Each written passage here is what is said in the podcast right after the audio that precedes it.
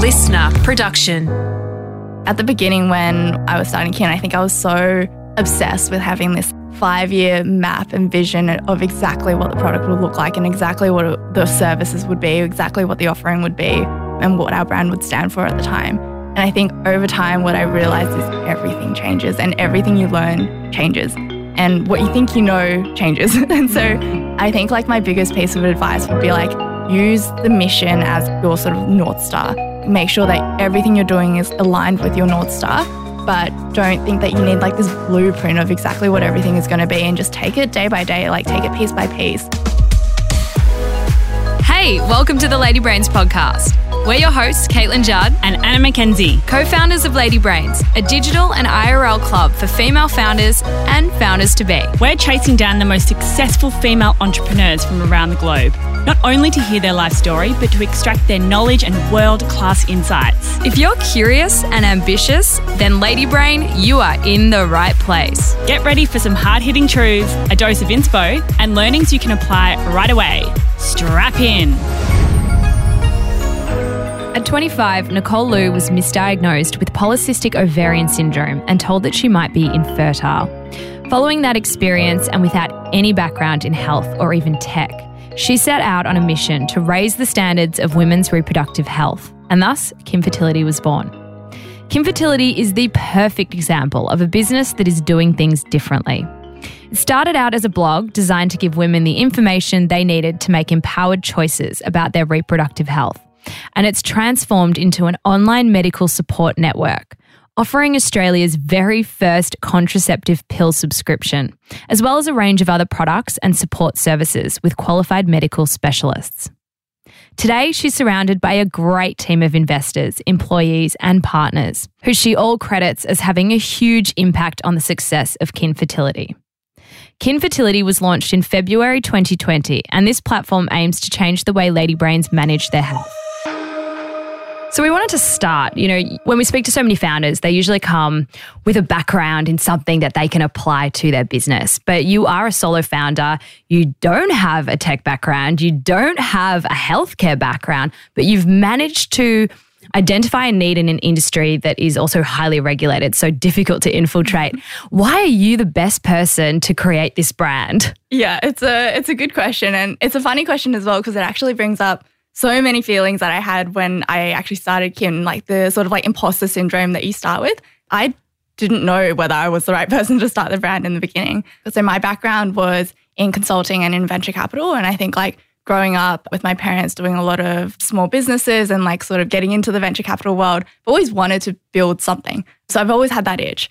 But it wasn't until I sort of like went through my own, uh, I guess, like fertility run in where I got misdiagnosed with PCOS and got told that I was infertile that I really started thinking about fertility as this area that I was actually interested in because it set me down this massive rabbit hole where I was looking for information and education around it. And it started making me realize like how much one, people don't talk about it, but also two, like the education around it is just lacking so much, both on like Dr. Google, but in general around people when you talk to them about like getting advice for it.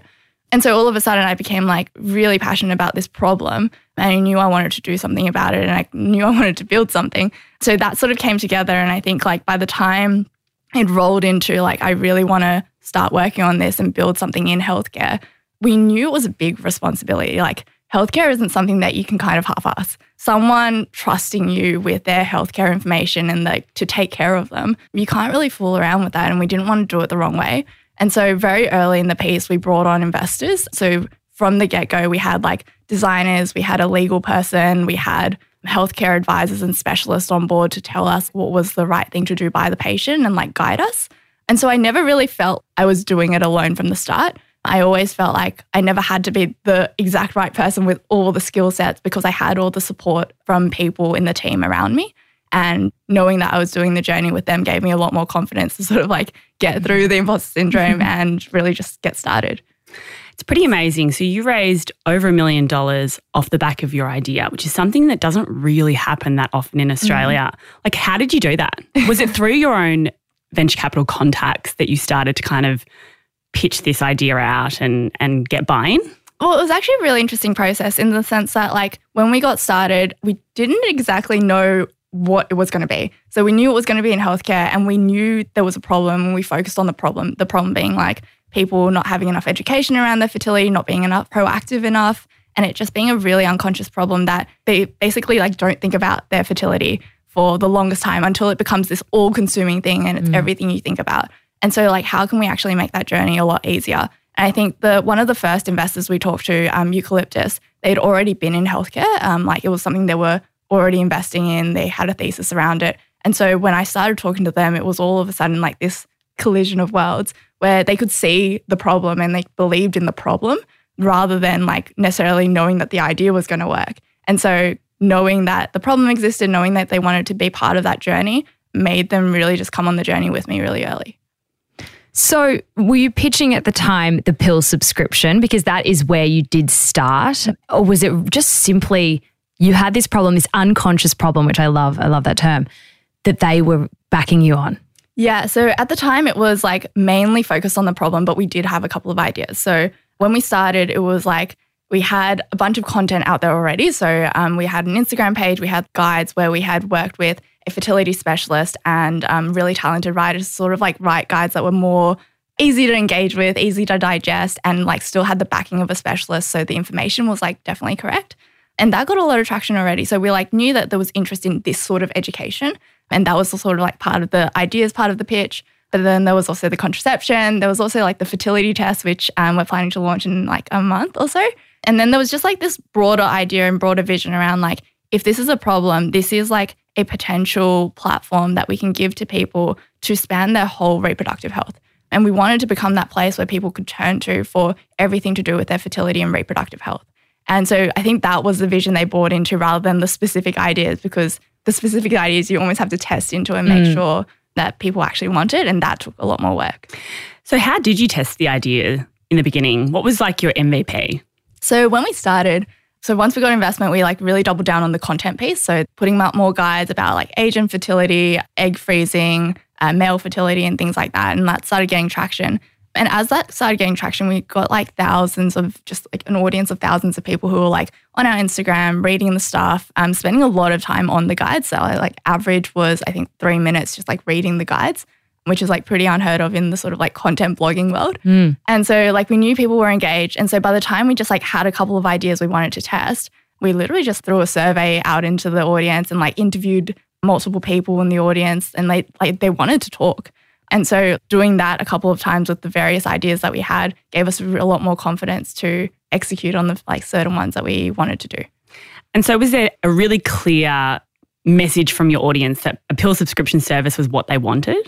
Yeah. So, well, we had gone at the time, we were like three women and we were in our 20s and we were all on the pill. So we were like, hey, what are the problems that we have with this? And it was like, convenience is an issue. We're constantly running out you don't always get access to a doctor that when you need it when you're about to run out. And so like we felt all these things. And so we were really like to our audience we were like do you also feel this stuff? Mm. like, or is it really just us? And the responses were quite overwhelming in the sense that people came back with more problems than we had that we had even thought about. So things like people in regional areas actually have to wait like eight to ten weeks to get access to a doctor. People in the city who have to like run into a doctor often pay like over $90 to go see a doctor last minute for often a two minute appointment to get the same pill um, that they've been on for years. And so, like, we started learning about all these different problems that a sample of three of us didn't necessarily think about. And that really spurred the like idea of like, okay, we really need to like do something because there is a problem here. And then as we sort of ideated, we threw the ideas back into the audience. And that was when they like were like, yes, this would be awesome. And we had an overwhelming positive response to that. And so we started building it. Yeah. I mean, it's such an obvious problem. It is. you articulate it. and like, and having to go into the doctors and wait for a two minute appointment, pay hundred dollars, whatever yeah. it is, to get the medicine that you've been on. You know, for some people, years and years and years, nothing's changing. Yeah. It does seem like such an obvious problem. Why wasn't someone doing this in the first place? it's a good question. It was hard. As you mentioned, healthcare is a really regulated industry and remember, this was pre COVID. So we launched in January, probably like a couple of months before COVID hit. And so, like, telehealth wasn't a huge thing back then. People were still really skeptical. Um, there was a lot of questioning around, like, is telehealth the right way to do it? Is it actually safe? You had to go through like amount of regulations in mm. terms of like what you could say, but also like making sure that you're doing right by patients. And the technological build to actually do that from an engineering perspective was really, really big. Again, you can't build a MVP version of this. Like you have to kind of start with a really good experience because you just can't screw it up. Mm. Um, and so that investment in itself, from a time perspective, from a designing and like understanding regulation perspective, was huge. How long did that process take you? I would say like probably four months end to end, but it was one of those things where you start with the idea a couple of months beforehand, you like play around with it. And then when we were like literally just went, hey, this is like a decision, we're going to go for it, that process took four months. So you've built your own telehealth platform that you use. Is this something that you can white label and license out? Probably. Um, it's probably not something we would want to do, but yeah, I think so. Probably. probably more- Great. I mean, there's so many that. options Yeah. because you could have. Why didn't you use uh, an existing platform? Yeah, well, for us, the existing platforms, when we basically took a step back and we were like, what do we actually want for the patient? We kind of went, you know, there's a lot of things out there that are doctor focused. So, like Mhm. platforms for the doctor to help serve the patient. There are platforms for pharmacies to be able to deliver things for the patient. But there wasn't this end to end service for the patient, which was how can like the patient see the doctor and then get the pill delivered to them from the pharmacy on a regular basis. And so, like, taking it from the patient perspective and like wanting an end to end journey made us want to do it ourselves because it was more customizable. We could have more control of the experience, which was really important to us at the time um, and still is. Yeah, I think just like nothing we really saw in the market suited what we wanted to do. And we knew we wanted to like build this out properly. So we went from there. So, how did you acquire your first customers when you launched last year in Jan? Yeah, so it was really interesting. As we were sort of like doing the content side of things, we sort of Mm. already had an audience. So that Mm. got up to like probably four to 5,000 by the time we were launching because it was like taking us probably from start to finish six months the whole time to like do the content piece. And that was on Instagram? I was or was on that your own Instagram as email well as- list? Yeah, email li- or like website Yeah. Mm. um, at the Yeah. time. And at the time, it was like focused on fertility. So we had had ideas of doing this fertility test, which we planned to launch. Uh, so the audience was already like on the younger end, they were on contraception and they were curious about their fertility. So that was already the audience we had. So by the time we like were, well, one, we were already talking to them about it. So by the time we launched on the first day, we just emailed them um, and we were like, hey, this thing that you've been telling us that we should build, we actually went out and built it. Go see if you might like it. And the response from there was really, really amazing. Like we sort of soft launched them and just went from there. Were there any kind of kinks or hiccups that you experienced in the launch? Yeah, well, um, so we had tested it ourselves like so many times. Yeah, so of like from a patient perspective, I don't think there were too many kinks. Although I think from a delivery perspective, we like fixed a lot of things to make sure we could scale. Mm. Um, but I think like the biggest challenge at that time was talking to people, especially doctors, about it who had never really seen this experience thought out start to finish. And like at the time, there was so much skepticism around like telehealth and being able to like send medications to people and like whether that was safe. And a lot of that skepticism came from people who were like brushing telehealth with one brush. And they didn't go through our experience or give it a chance before they started like talking about it and like saying things on social media and stuff like that. So that was probably like a Mm. challenge we had to overcome. But yeah, I think at the end of the day, when we looked at their comments, we were like, you clearly haven't gone through the process to like understand how we're addressing the concerns you're raising. And so we're just going to keep doing this because we know we're doing right by the patient. And hopefully, like the industry will catch up. Mm. What are some of the ways that you build trust between your doctors and your patients? Because Mhm. obviously, you know, you, you're not face to face. Yeah. You online. I know you've got the text chat. You know, you've got surveys that you can fill out. Yeah. How do you build in that kind of warmth and personality and build trust between the two parties? Yeah, it's a good question. When we started the brand, we were very adamant that we didn't want a typical healthcare company in the sense that like it was cold and clinical and medical. While that's all really, really important and we like have that in parts of our brand, um, we really wanted to be like a friend, like a best friend that had specialist information that just happened to know a lot about reproductive health. And so that's sort of like what we built into the brand voice and sort of like the design of the brand. Um, we really just wanted to come off as like a friendly place that happened to look after your health. And then like making sure mm-hmm. there's it's specialist backed and everything. But I think a major part of like building trust is less about like the things that you put into the brand, but it's actually more about the promises that you make and the promises that you keep. And I think for us, a big part of the promise was the doctors are going to make sure they're going to like look through all your information. They're going to be so comprehensive and they're going to give you the pill that is hopefully the best for you and like make sure they're like listening to you. And our doctors from the start did that. We would help them make sure that they were like looking through all the information from the patient and making sure that they felt comfortable with all the information they had in order to make calls around prescribing the patient or not. And I think through that process of like learning uh, what the doctors need in order to feel that way and like giving them the two way communication channels to talk to the patient, that added trust and that created like really good reviews on the other end. And so that those reviews have sort of like helped us build trust for people coming in and it's like this flywheel that keeps going. Mm-hmm. Love that. It's a great way to build trust mm-hmm. and to just have that kind of feedback coming back to you to understand yeah. what where you can improve. Yeah, exactly.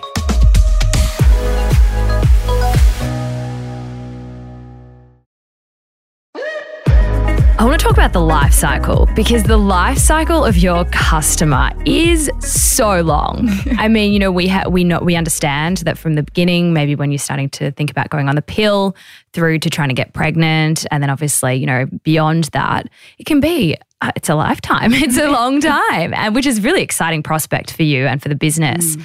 How do you ensure that you know you're giving everyone what they need at every single stage, um, especially during those moments of transition, which can yeah. be personally confronting. Yeah. But when you are engaging with a brand or you know a business that you're hoping will trust you with their information, how do you how do you give them what they need in those moments? Yeah, well, I think it's very nuanced in the sense that there's no one answer, there's no silver bullet, mm. right? For contraception, the biggest thing for them was around convenience and quality of care. And so, like, at every point of the journey, we're really like going, trying to really understand deeply what people really care about, what people really want, and sort of just like building the product around them.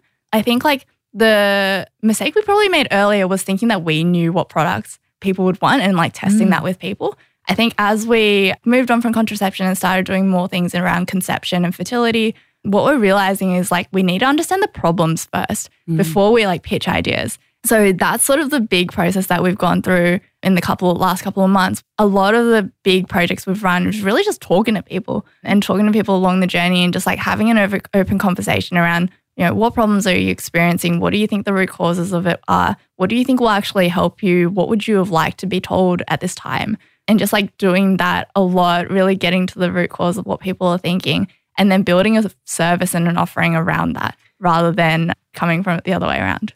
I absolutely love that. I think mm. understanding the problem and then designing the service around that problem mm. is just so critical. Can you give us an example of how you actually tackled that process, say with the fertility test that you're about to launch? Yeah.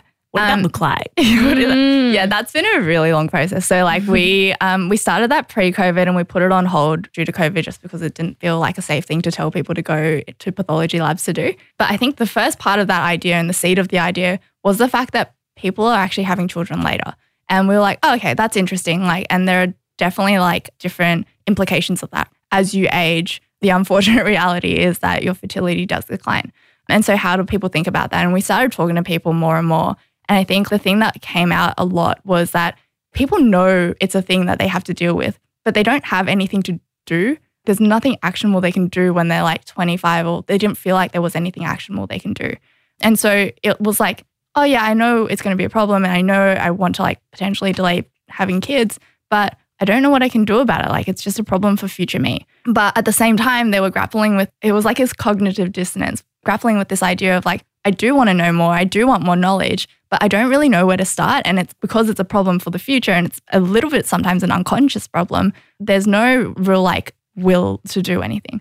And so we were like, okay, well, we know it's a problem. We know it's going to be a problem in the future. How do we help people proactively before either they know it's a problem or like before it is a problem? And so for us, we started talking to like specialists, doctors, and we were like, is there anything around this space? What information is useful for a 25 year old when they're thinking about their fertility but don't know how to navigate it? And one of the sort of like things that came up was when you're conceiving, after you've tried like six to 12 months, people often get a fertility test. And that fertility test is usually given to you after you've been trying and like haven't been successful. And so like it kind of occurred to us that that felt really backwards. Like mm, why wouldn't yeah. you be able to do that test earlier to like get that information about your body around your fertility before you had to like wait 6 to 12 months to do that. Mm-hmm. And so we started like looking into that more and it, we realized that it was possible to give that to people proactively. And so that's sort of like the seed and we started from there. So I'm curious. You obviously have, as Caitlin said, a very sort of long customer life cycle, and there are very clear stages that Mm. women go through in Mm. terms of the fertility life cycle. How do you track your customers transitioning through those stages, and how do you make sure that all of your communication is relevant and timely? Yeah, it's a good question. At the moment, we really have just gotten started from mm. like a like that transition perspective. So only a couple of months ago did we launch into sort of the conception, pregnancy, and postpartum phase. So for us, it's been relatively simple in the sense that people opt into the journey that they're in. So like if someone is pregnant, they'll like opt into a looking into a product in the pregnancy space, like a virtual consultation. If they're conceiving or thinking about starting family soon, they'll actually start looking into like the virtual consultation around what do I need to know um, when I'm conceiving, or they'll look into the educational piece, or they'll actually look for a prenatal, which is something we've recently launched. So it's been relatively simple in that sense that people opt into that and we sort of talk to them through that. Mhm. But in the future, we definitely hope to get more sophisticated and like actually be more personalized in the sense that people have will have like a profile where they tell us about, you know, their age, um, what part of the journey they're on, what their goals are, when they plan to have children or like things like that. And even things around their reproductive health that might help us personalize content for them or personalize advice for them. It's interesting. There are so many businesses that sort of speak to customers along a life cycle. Like I just think about our business, we speak Totally. to, to people from a founder to be all the way through to like a late stage founder.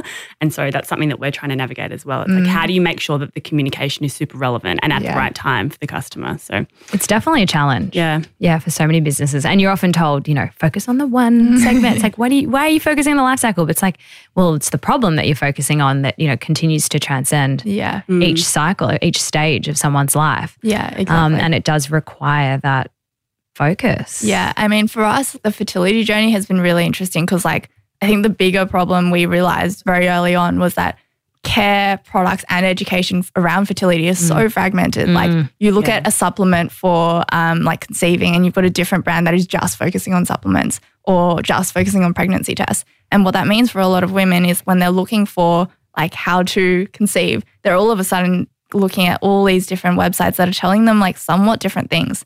And so we really wanted to become that one place that women could trust for the information that will help them on their journey and like the products and the like specialists that will help them on their journey. Mm. Um, and so that's sort of been like the journey that we've been on. Have you had any issues with kind of educating the customer that you're more than just a pill subscription? Because you obviously started there and you were very niche in that in that sense. But now you're expanding into other stages, other products, other services.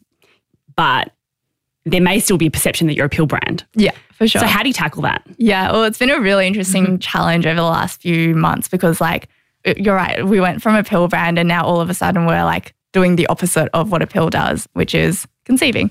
And so it's been really interesting because, like, in a lot of ways, we're not serving the same customers. The members that we have on the contraceptive pill, they're not thinking about conceiving for a long time. And there's a small portion of them that are, and like we're sort of like holding their hand into the next stage. And that's been really nice. But for a lot of the uh, people, they're sort of like seeing us for the first time. And so we're almost starting from scratch as a brand for the first time. And they're coming in with like not a no- lot of knowledge about like us as a contraceptive brand, but they're seeing us as like a more holistic fertility brand. But I think moreover, like the thing about a brand is like, you know, you make promises and then you keep them. And like that's what keeps people like perception around you changing and like evolving. And so for us, it's really like, okay, if we're going to do the conception space and really like help women around that, we're going to make promises that is different to the market and hopefully like good value prop. And people are going to go in and we're going to meet their promises and we're mm-hmm. going to like do that no matter what. And the more we do that, the more we will build trust, the more we can like use the word of mouth and the like reviews to help us build that part of our brand up and hopefully sort of over time build up the perception that we are more holistic. Yeah. Mm. Yeah. Do you have specific sort of customer acquisition strategies for every segment? Do you tackle them differently? Mm. We have similar strategies in the sense that like our marketing is very much like we test specific messages um, with like a low cost Facebook advertisement, for example. And then based on the reactions to that, then we'll either double down or we'll like stop doing that because it doesn't work.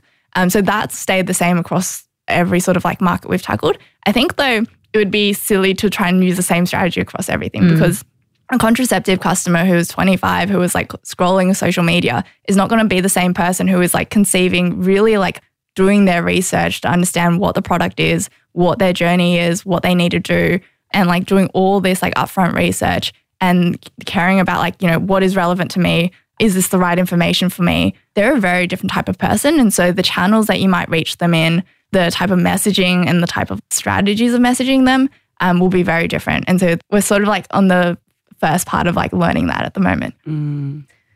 You've just recently released the prenatal supplement, which I want to learn more about because I imagine it's not easy, you know, creating a product like that. Mm. What's different about yours and how was the process of creation? Yeah, so we um, very early on in this piece we started talking to like every specialist under the sun, but one of them was like a dietitian and a nutritionist. And one of the things that came up um, in our conversations was like the prenatals that are on the market, like the big ones. A lot of doctors um, and a lot of people talk about like the use of folic acid in a prenatal, and that's the thing that a lot of people quote as well. The thing is, like one in three women can't absorb folic acid really well, which means like you're not taking in the benefits of folic acid. And there's a, basically an activated form of folate called methylated folate um, that you can put into the prenatal to make sure that everyone can absorb it really well. That was like the genesis of the insight that we started with. And then we went on this whole process of like, okay, well, why don't we create a better prenatal? Because it's one of the key things that women need when they're at the start of the conception journey. And we know that we can do better. And we know that we don't want to compromise on like the ingredients. We know that there are more bioavailable and absorbable forms of each of the ingredients, not just folic acid. And we think we can create something that will help women more. And so that process actually started 18 months ago. We kind of like had already chatted about that. But the thing about physical products, mm. especially supplements, especially supplements for people who are conceiving, mm. is that you have to go through a process. Like it's not, I'm actually really glad that the process took so long because it's good for the consumer at the end, right? Totally. Mm. Like we had to go through all this regulation, all this testing. We had to go through COVID um, and all the delays related to that. And a lot of like consumer testing and making sure that, you know, we we're putting the right things in there and they were actually receiving the benefits out of that. And so like that was a huge process. But now we've got something on the market that I think we can be really, really proud of. And we hope will like solve a lot of the things that the women who are taking the other ones are, mm. uh, are facing. Did you pull on experts to help you navigate that process around regulations and approvals and all of that? Like, how, how yeah. Yeah. How do you know what's up? I'm like, well, the funny thing was, like, I think at the beginning, I naively thought it would be easier. So, no at the beginning. But I think the interesting thing is, like, when you're starting a process that you literally have no idea about, you don't know what you don't know. totally. and so, like, with supplements, we didn't know half the time what regulatory processes we needed to go into. Um, there were so many nuances in it. Like, I was like, oh, we just need this application and we need a manufacturer. No. um, there was also packaging requirements, labeling requirements. And so at the end, when we got to like, when we literally just kept hitting our head against the wall, we brought in external consultants to help us understand regulation, help us understand what the process actually was. We got connected with a really great manufacturer, um, a really great packaging manufacturer as well. And so like pulled all those things together. And it wasn't until like probably six or so months in where we actually felt like we knew where we were standing and like where we had to go. So yeah, that was definitely a process. what has been the hardest product to bring to market? Oh, definitely the prenatal, especially because it was an industry where, like, one, we didn't know the process.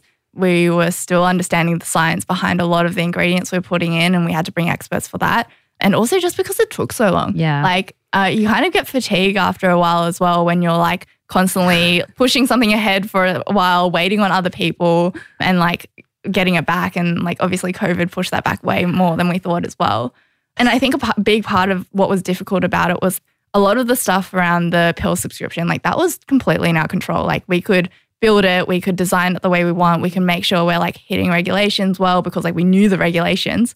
Whereas with the supplement, it was very much every single time we needed to reassess and go like, okay, is this better for the patient? Okay, what are the trade-offs that, that people are making? Like a lot of the times it was cost and stuff. And we kind of had to keep going like, we're not going to make these trade-offs. Okay, it's getting more expensive. Okay, it's going to take longer. We had to keep believing that it would be better. Mm. Um, and so that made it like really, really difficult. And I think just a whole lot of navigating it for the first time. Mm.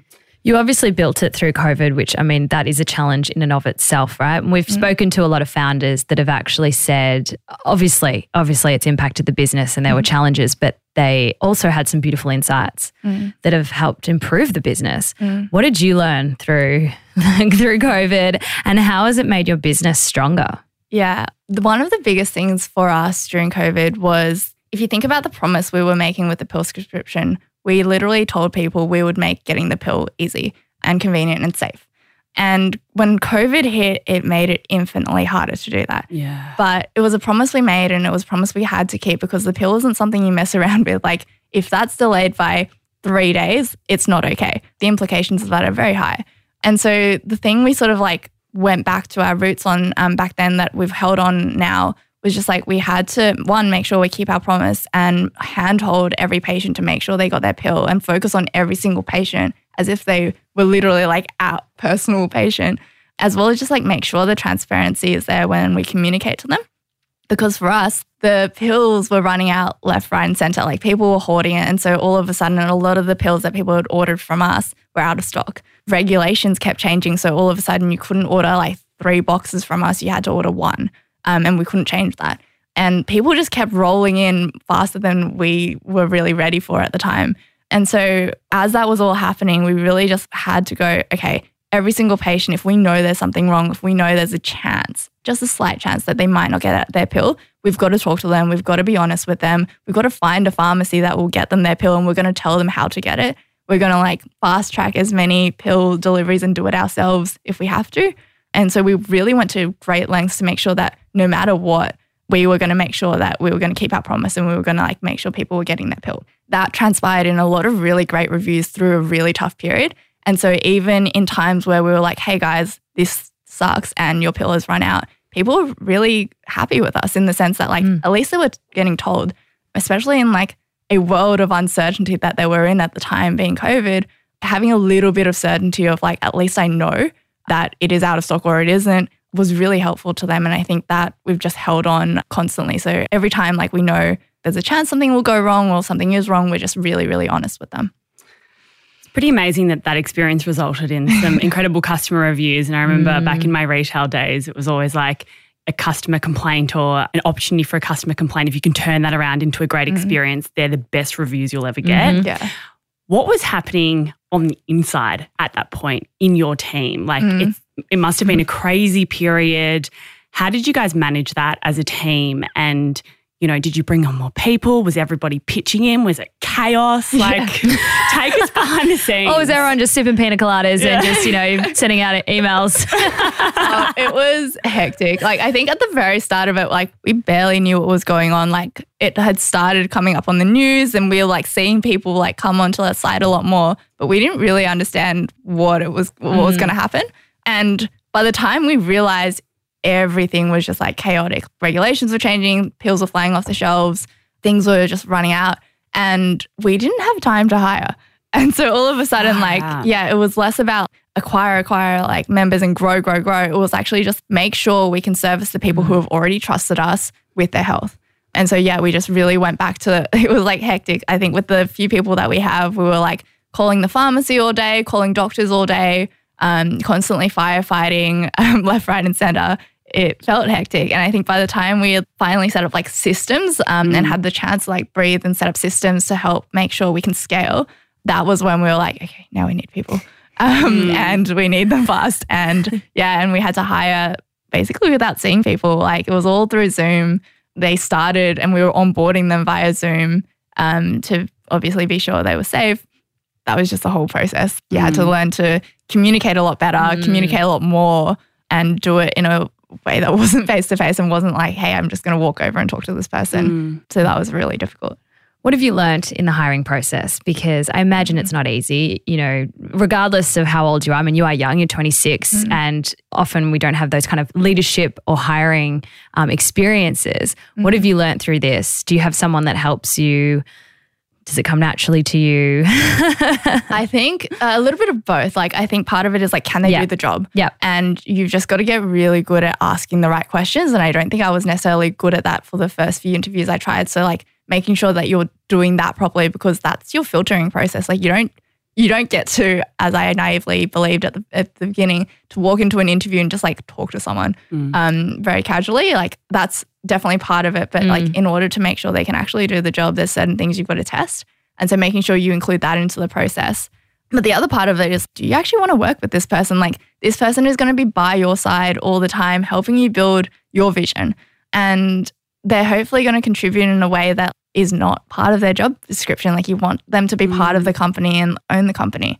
And so from that perspective, it was like, do I want to spend time with this person? Do I really like this person? Do I have a good gut feel about this person?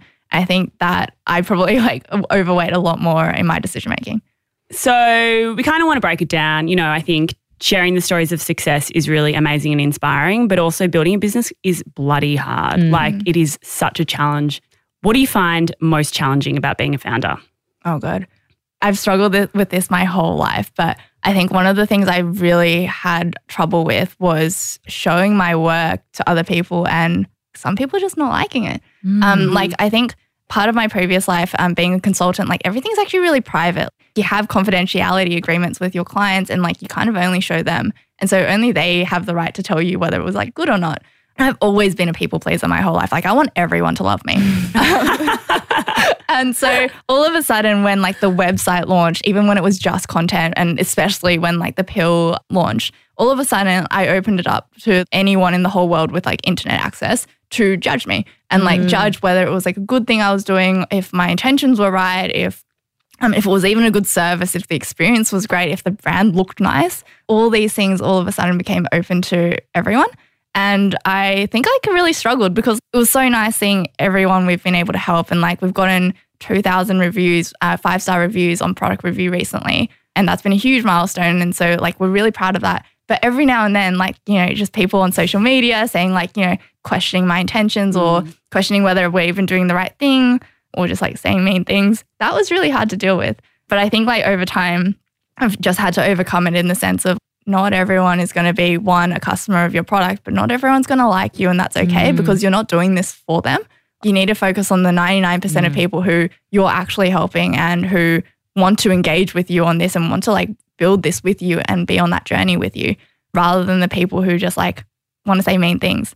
So yeah, that's that's been quite a journey, but it was really tough at the beginning. Mm. Yeah, that will resonate with a lot of people. Mm, Just coming back to the customer, coming back to the Yeah. vision. It's like, Um, why are you doing this Yeah, in the first the place? Mm-hmm. Yeah. mm-hmm. Absolutely.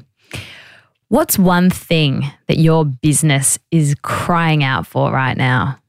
Well, actually, one thing that it's on our roadmap and we want to do, and I probably just wanted to do it yesterday, is just build a more explicit community. Like it's one of those things where we've got a community, we've got people, but I don't think we've actively been able to engage them and like help them actually engage together as a community. So that's definitely something that I, I would have wanted ages ago. Um, it's just something that's definitely on our roadmap and we want to do. But yeah, How will you do that? Good question. We don't know. It's a really interesting thing with like a lot of the things we do because we like never know when we start, but we know how we're going to approach it in the sense that like we're just going to ask them um, and like really just understand like how they would like to engage with other people, how they would like to receive, I guess, like the feeling of community and like what that actually means to them and sort of build something based on that. We always like to give our guests the opportunity to shout out to another lady brain who has helped them on their business journey. If you could choose just one person, one woman who's helped you, who would it be? All right. So her name is Jenny Chu. She is our product lead at Kin, and she's honestly like her background was she was ex Atlassian product manager. Wow. Mm. And she has helped me so much in terms of just developing my thinking on like how to think about product, how to make sure we're always thinking problem first, and how to make sure we're always thinking customer first. And that's really helped with a lot of the decisions we've made along the way. Shout out to Jen. Jenny. Jenny. and finally, um, Nicole, we'd love to know what's your best piece of business advice for all the listeners? All right. So I reckon at the beginning when um, I was starting Kin, I think I was so obsessed with having this five year map and vision of exactly what the product would look like and exactly what the services would be, exactly what the offering would be, and what our brand would stand for at the time. And I think like over time, what I realized is everything changes and everything you learn changes. And what you think you know changes. and so mm-hmm. my biggest piece of advice would be like use the mission as like your sort of North Star and like make sure that everything you're doing is aligned with your North Star, but don't think that you need this blueprint of exactly what everything is going to be and just take it day by day, like take it piece by piece. Because as you're bringing people along the journey, you get to talk to them about how to build the next part and next chapter. And I think if I knew that earlier, I probably wouldn't have stressed out about like not feeling like I knew what five years down the track would look like. I love that. It is um, a very similar piece of advice that Jo Horgan from Mecca gave, which mm. is find your North Star, but everything under that is flexible. Yeah, yeah. Yeah, it's a great piece of advice. And a great way to leave it on. Yeah. Okay, here are the top three things that we took away from this chat. Number one, when you're in the early product development stage, spend most of your time defining the customer problem. Talk to your customers, understand their pain points, identify the root causes of their problems, and design your offering around that, not the other way around. Secondly, start by targeting just one customer segment before expanding your product, your service, or your comms to target others. It might be really tempting to try and go after lots of different customers. After all, I'm sure your product or service could benefit lots of different kinds of people, but be really clear and strategic about where you're spending your energy and your resources. And lastly, you don't know what you don't know, and you cannot know it all. Pull in the experts to help you in areas of your business that are really challenging or unfamiliar to you. Asking for help can be one of the hardest things to do, but know this it is so much easier if you have others with you on the journey. Thank you so much, Nicole. If you enjoyed this episode, hit the subscribe button to get epic insights from all of our other chats. And to join the conversation, head across to our Facebook group. Just search Lady Brains and you'll find us. This episode is brought to you in partnership with Kin Fertility. Kin Fertility is offering Lady Brains listeners 10% off their new prenatal product. Just use the code LadyBrains10 at thekinfertility.com.au checkout. Offer valid until September 30, 2021. Lady Brains is hosted by Anna McKenzie and Caitlin Judd. The producer is Brooke Carrigan. Audio production by Matt Nikolic. A LiSTNR production.